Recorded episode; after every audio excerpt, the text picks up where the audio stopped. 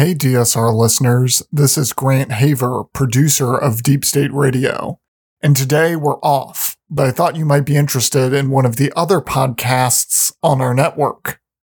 Every Friday on the Words Matter podcast, Norm Ornstein and Kavita Patel talk about the upcoming midterm elections and the issues shaping them. Last week, they talked about a variety of primary elections and the impact of the Mar a Lago search on the conversation around the midterms. I hope you enjoy their conversation and go over to the Words Matter feed and subscribe.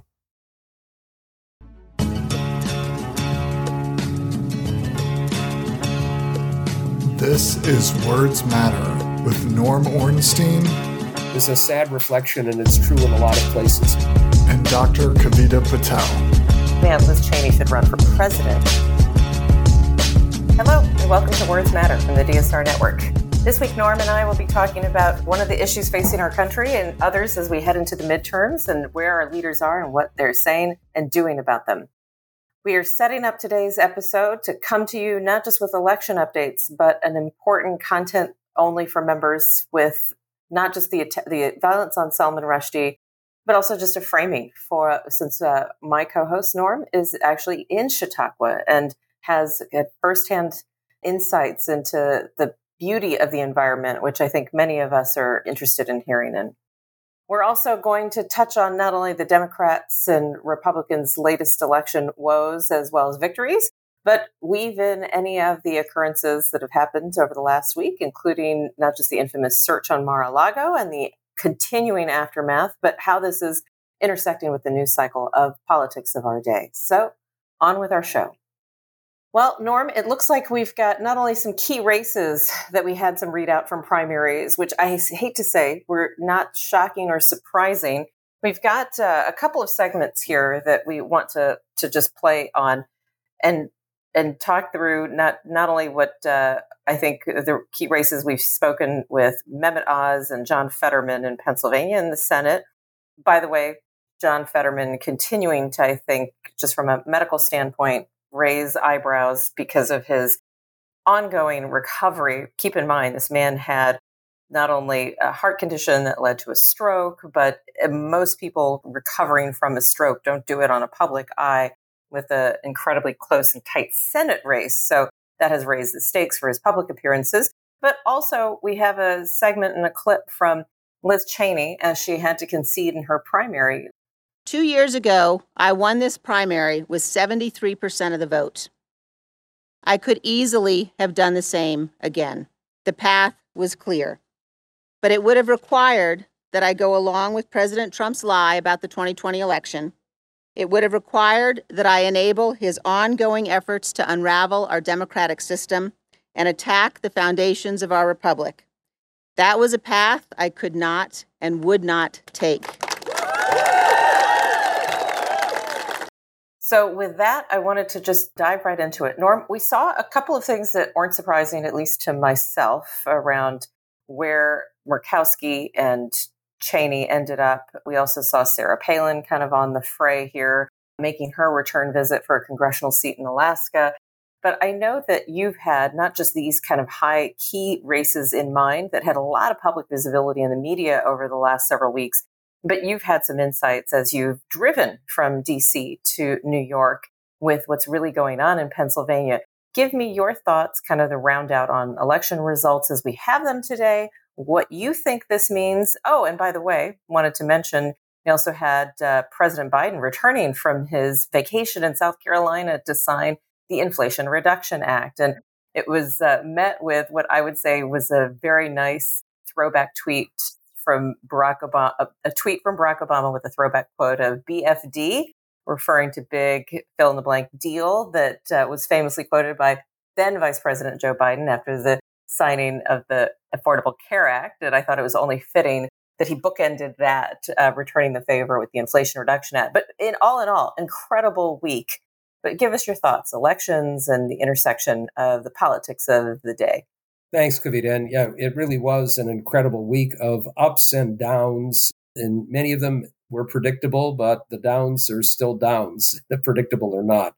And on that front, of course, it was that Liz Cheney didn't just uh, lose out on her bid for the Republican nomination for reelection to the House seat in Wyoming. She got thumped by 30 or 35 points, it looks like. And her opponent, who will now very, very likely be the next representative from Wyoming, is a radical nutcase who believes in conspiracy theories, is an election denier, has promoted conspiracy theories for a long time. And it just tells you what tribalism is all about that you have a very conservative patriot against somebody who should be nowhere near a public office. And the latter wins overwhelmingly because the identity in Wyoming is you're either for Trump, which means you're with us, or you're against him, no matter what. And that's how it worked out. And it's a transformation of a state. I've been very close to Alan Simpson, the longtime now retired, now just about 90 senator. He was co chair of the Continuity of Government Commission that I created and is a remarkable guy. And you know, a conservative, but somebody who tried to solve problems was key in immigration reform in the past, among many other issues. And that a state that could elect an Alan Simpson now moves in the direction of radicalism and anti American radicalism, really. If I think of American as being our fundamental values, is a sad reflection, and it's true in a lot of places. Pennsylvania, driving through central Pennsylvania is interesting. Some beautiful territory and then up to upstate New York as well. And there are two interesting strains here, Kavita. One, as we drove up, the number of Trump signs and let's go Brandon signs and F Biden signs all over the place on farms, at businesses, and everywhere. And the same is true up here.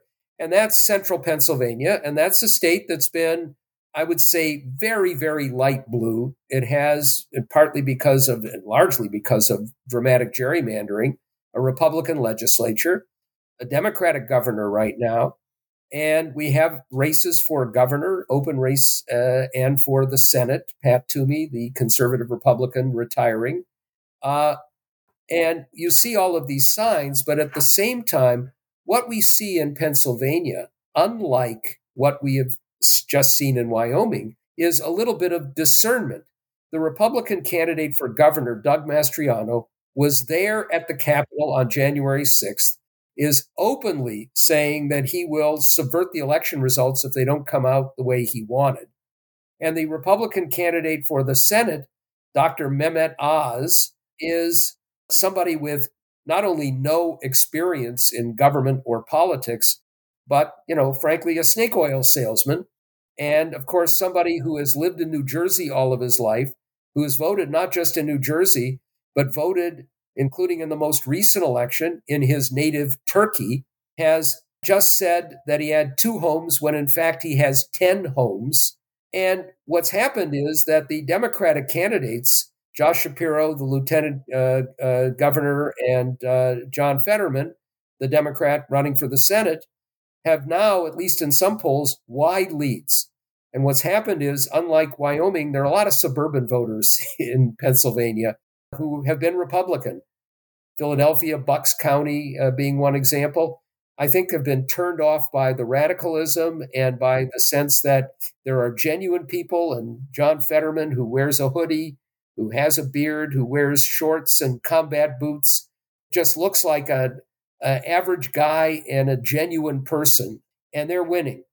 Now, I get up to uh, Chautauqua County, New York, and wherever you go, there are not just signs for Trump and the usual let's go Brandon, but they're having some races up here. In a congressional race, you see a lot of yard signs saying this is Carl country.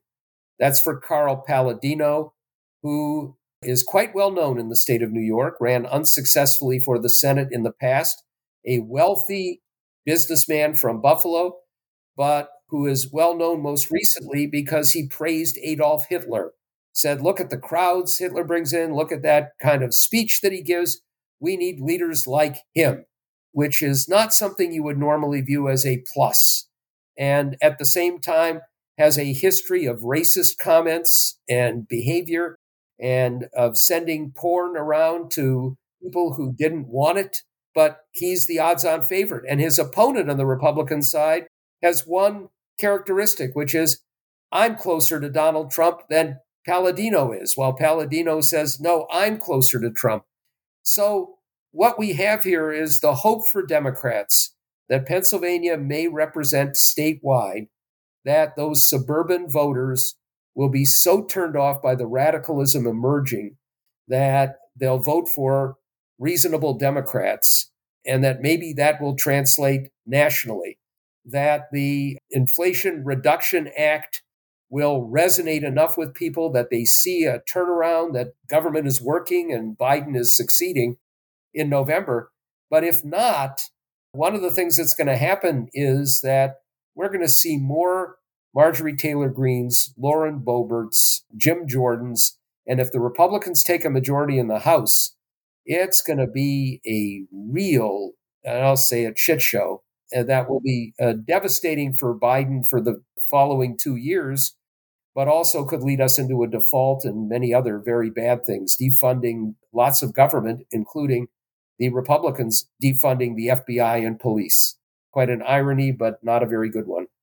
I want to pick up on a couple of threads, very just so much that you had in there. So let me actually just kind of go back to something that we have in our clip uh, around Liz Cheney. And she gave this incredibly long, kind of, I think, obviously planned concession speech. It wasn't any shock to her. I think she was completely prepared to come for a fight and be prepared to lose, which she was.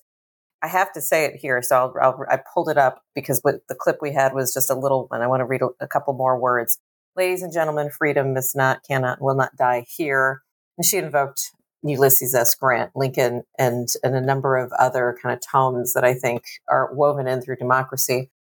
And then she says, as we leave here, let us resolve that we will stand together, Republicans, Democrats, and independents, against those who would destroy our republic. They are angry, they are determined, but they have not seen anything like the power of Americans united in defense of our Constitution and committed to the cause of freedom. There is no greater power on this earth, and with God's help, we will prevail. And then she goes on to say a number of additional things. And I have to say, you know, there was this moment I was watching her give the speech live and and I, honest you know norm i think you and i have talked about this never would you have heard the words uttered out of my mouth man liz cheney should run for president but within hours of that speech you saw she floated a little bit of uh, this might have been her presidential bid her concession speech very carefully craftily written and I have to tell you, just given everything you just said, and I'll kind of triple down on you. One of the things I've been trying to do just for 2022 in general, it's not one of my resolutions, but it's just a conscien- conscientious behavior. I'll listen on my long commutes to and from clinic and hospital work. I'll listen to Sirius XM. I'll listen to Fox News. It's probably more tolerable for me to listen to it than to watch it because I can't throw something while I'm driving but I, I found myself listening every day. I'll listen to an aliquot of it. I was listening to some of the reactions to speeches, but also your comment about the Inflation Reduction Act. So they highlighted some of these primary, of course, they settled more on the victories of Hageman, you know, just these deplorable candidates and talked about Liz Cheney losing because she, Liz Cheney losing because she conceded to the Democrats. But here was what was interesting and this is it wasn't just Tucker Carlson, by the way, it was all across the network. They had person after person, Monica Crowley, who, if you recall, was like the uh, deputy secretary at Treasury for Public Affairs, PhD, but basically a mouthpiece for all things that were falsehoods about any economic policy in the Trump era. And they brought on their cast of conservative commentators about literally reinforcing Inflation Reduction Act. It's a lie to all Americans. Inflation Reduction Act watch what happens when Brandon and his supporters see that gas prices aren't going to go down, milk prices aren't going to go down. In fact, they're going up. You know, this is yet again another welfare state disguised as some sort of economic policy where there is no economic policy to be found. They cited a Penn study study, and I'm doing air quotes for people just listening and not watching. They cited a, a study out of the Wharton School of Business around how there was nothing in this that actually would reduce inflation which as you and I know, you can always find, you get 10 academics together, you can get 30 different perspectives on something that is at that point just theoretical and put into legislation, not actually implemented. And and I do think that it just reminded me as much as I had this moment of kind of swelling rise when I thought about Cheney and love to hear your thoughts about her potentially running for president if you read that as I did and many others did. But then the second piece of this is we Democrats have in the words of, of uh, my husband and some of my friends, you know, the, the Democrats are like the New York Mets. You know, the, they'll fight and they'll fight and they'll fight, and sometimes you just know they're always going to lose. I can't help but feel like the Republicans are also coming to this, and I should say the conservative extreme arm of the party. They have this uncanny ability to take anything and somehow twist, turn, perversely lie about it. And I think what you saw last night in Wyoming in Alaska, in places, was exactly that validation that the lies win and break through. And so I'm curious, kind of one, your Cheney read as I did, but then two, where is this kind of uh, power of Americans united in defense of our Constitution and, and commitment to freedom? Because with media, and I'll say that the liberal media, of which I enjoy myself contributing to on many occasions, liberal media is guilty of this as well. So, where does media play a role? Unfortunately, making this altogether worse. And I think that's why you saw the signs you did. That's why Fox News has not tried, they've tripled down on this because it's working. And then finally, it feels like we're only scratching the surface of the well of deplorable idiots that one can cast in any number of these roles and can constantly be put up for races and I don't know if we've got that deep bench on the on well, I won't even call it the Democratic side, on the side of people who actually have rational thought. So, you know, in a lot of ways, this is going to get worse before it gets better. What happened to Liz Cheney has also happened to a number of the Republicans in the House, that handful who voted for impeachment. We're seeing them lose in primaries to Trumpists. Let's face it, most of them, when it came to almost every issue, still voted with their tribe, but it showed that minimal level of moral courage. And they're gone and they're not likely to be replaced by comparable people. They're going to be replaced by people who are further over to the edge. Now, having said that, we'll talk a little bit about Mar a Lago and the uh, search warrant, not a raid. Trump is getting into deeper and deeper trouble. And one question is if we find out that the worst case scenario is a reality, that there were really sensitive nuclear secrets that Trump had and was possibly selling to another country or giving over to one of our adversaries, what will happen? We've already seen some key Republicans try and get a little distance from Trump. They're now finally realizing what's going on. We're getting more and more information about what led up to and happened on January 6th and the role from the top in encouraging death and mayhem. Maybe we have a core of people who continue to be diehard Trumpists no matter what, but a kind of internal war among Republicans that will make it more difficult for them. Maybe that could provide an opening for Liz Cheney, but for Liz Cheney to run for president as a Republican, is fundamentally a non starter given what we just saw in Wyoming. My fear is that she might be convinced to run on Andrew Yang's new party. And what we know from these efforts by uh, third parties or fourth parties to get on the ballot in presidential elections is they can skew the results. That would be a nightmare, frankly, because what Cheney would attract is those suburban, moderate, and real conservative Republicans who otherwise would be so appalled by either a Trump or a DeSantis that they would either not vote or more likely vote for the Democratic candidate if it's a reasonable Democrat. And that includes Biden running for reelection. And that could, you know, skew the outcome of the election in key states. So I'm a little concerned about that, at least in the short run. But Liz Cheney can have a big future, not necessarily as a presidential candidate or in elective office, although, you know, she's spent much of her life more in Virginia. You can imagine her being a pretty formidable candidate for the Senate in Virginia. So I, I don't rule that out, but I think she's going to be a moral force here. And That's not what one would have expected a few years ago. And we need those moral forces, including some who stay as Republicans, to try and turn it back from a fanatic religious cult into a conventional, if very conservative, political party.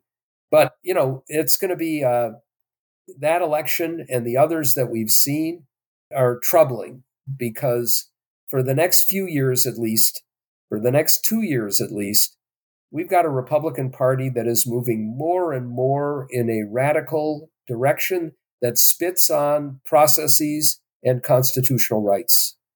And on top of that, and then maybe we can talk about Mar-a-Lago, which I do. I should have. Uh, I think it's too early my time to express my sarcasm with the concept of not just the raid, but this uh, that that I did listen to on Tucker Carlson. This kind of incredible outrage on this raid on Mar-a-Lago and Merrick Garland's overreach and and and literally, I think the quote out of Tucker Carlson's mouth was, "I mean, so what if he had documents at Mar-a-Lago? I mean, he's the president. Don't we think it's safe to do that? And could you imagine if Barack Obama had actually done that, Norm? And so maybe we can shift to Mar-a-Lago briefly before we get to Chautauqua, because I, picking up on what you had just said, I think there's just something, there's such a troubling, even in the framing and the narrative on the kind of raid and, and all the associated issues around it.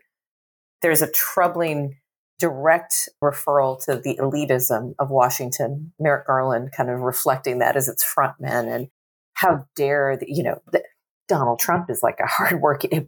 What has you know what has Joe Biden done for regular Americans? Donald Trump. I mean, so so what? He got a couple of boxes with nuclear secrets confused. Wouldn't you trust someone like the sitting president? I mean, what's the difference between the White House and Mar-a-Lago? There's lots of security at Mar-a-Lago. And again, going back to kind of what dawned on me number one, obviously, you know, now this is putting Merrick Garland's not afraid of it, I think, but putting all the kind of making this political, putting this in a defensive posture. But then number two, I don't think the American public kind of understands the full depth of what is happening here. It wasn't just maybe there were some innocent passports that the family didn't realize that they shouldn't have taken with them. Okay, things like that happen when you've never actually held a public office and didn't pay attention to those security briefings that I guess you had leading up to taking public office. But I think the second troubling piece is it's how the world is viewing this, right? So, Norm, play this out. No matter what happens out of this process, America loses. Whatever America we decide that we want to be, America loses. We've taken such a hit in terms of our like complex woven fabric of national infrastructure, national security infrastructure, and what fragile trust we have tried to build with fledgling democracies, countries that we pushed for democracy. I don't think that I don't think Americans, most Americans understand this. It's something that I had to travel kind of around the world and pick up on over decades. But curious your thoughts on that.